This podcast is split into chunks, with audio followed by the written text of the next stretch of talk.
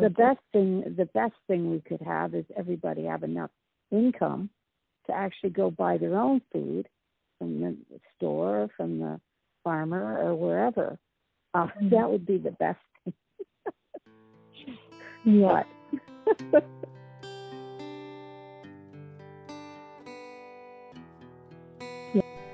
That's the voice of Laurie Saint, the coordinator of a food assistance program called Gleaning in the city of Peterborough. You're listening to The Hand That Feeds You, a series about food insecurity in Peterborough, Ontario, why it's so prominent, and what's being done to change that.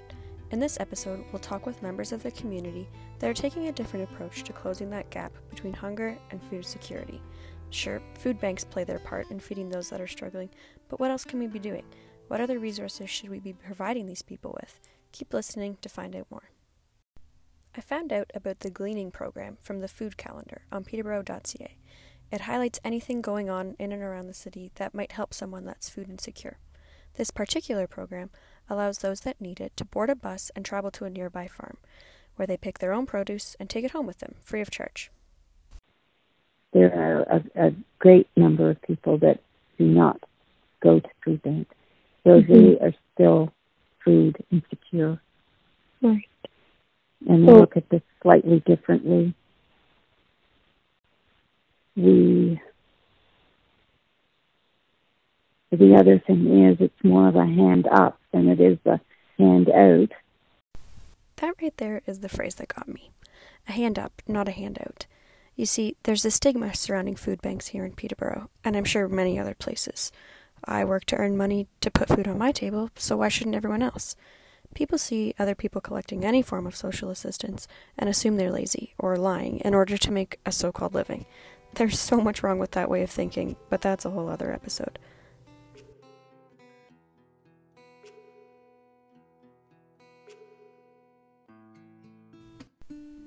Lori says that the gleaning program allows people to be able to eat, but they're still required to work for it.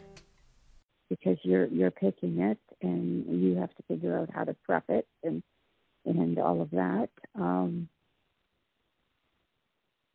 it's good for people to actually learn where their food is coming from. So most people who pick actually are not just picking for themselves. They're usually picking for maybe three other families when they're picking. So it, it it's good that way because someone can pick and they can give it to their neighbor or whoever. Or maybe they're even their relative. Those participating in the gleaning program also picked to supply local shelters and food banks with fresh produce.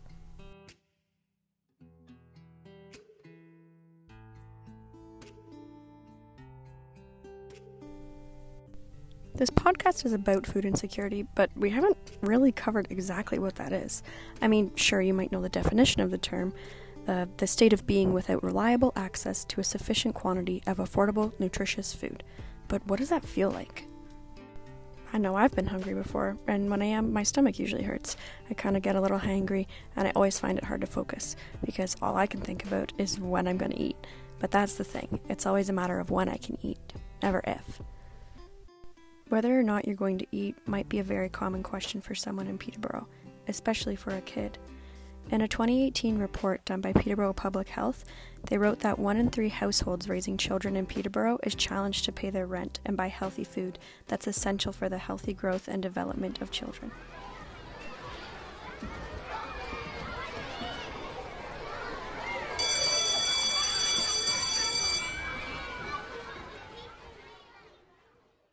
Seven years ago, a local mother and teacher at Armour Heights Elementary School in Peterborough was seeing the effects of food insecurity daily. Kids just can't function the way they should when they're not nourished. During the week, they often would utilize the school supplies or the lunch program or the breakfast program at school, and they would eat during the week. But when school lets out on Friday afternoon, those resources are gone. Our kiddos were coming to school very hungry on Mondays after not having much to eat on the weekend and we all know that we can't function very properly if we're starving. Elementary school kids are anywhere from 4 years old to 13 years old. Most of them really aren't capable of going to a food bank on their own. Enter kitchen kit bags. Through fundraising and hard work, Karen puts together bags of food for the kids that need it that will bridge the gap from when the bell rings on Friday to when they get back to school on Monday. So, first of all, I would buy new bags because I don't want anyone to have an old, used bag, even though it's just a grocery bag. But just the thought of, of somebody thinking, oh, great, I've got somebody's old recycled bag, uh, didn't appeal to me. So, it's always a fresh bag and their food goes into it. They also try to include food that the child can prepare on their own because we also are aware that some of our families who don't have enough to eat, the food isn't the priority at their house. Programs like gleaning and kitchen kit bags are popping up all over the city.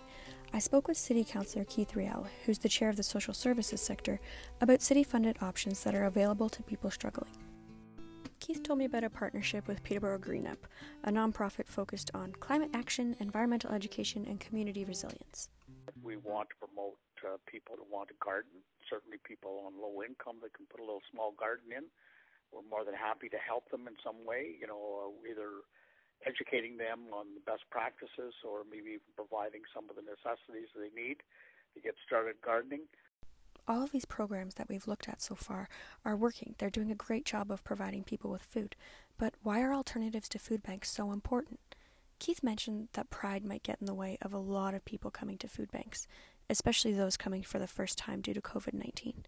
It's not a great thing you when you have to line up and look for food and stuff like this here, but people, you know, like I said, you know, I think you used the word pride. I mean, people have to get over that, that there's a, they have a necessity.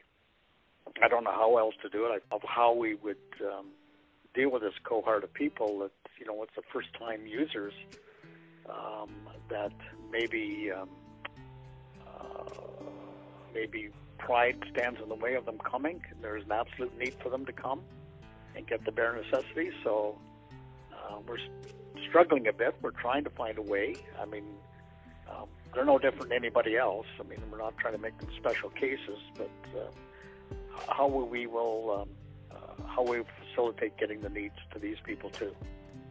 Because um, you say pride's a terrible, you know, pride can be a different thing. You, you know, you got to swallow your pride sometime and say, geez, you know, I'm unfortunately, I have to go there. I have to, I have to provide for myself or my family. So. I'm Angela Grady, and thanks for listening. Stay tuned for our next episode where we'll hear more from Councillor Keith Riel for our final episode, the bigger picture surrounding food insecurity in Peterborough, Ontario.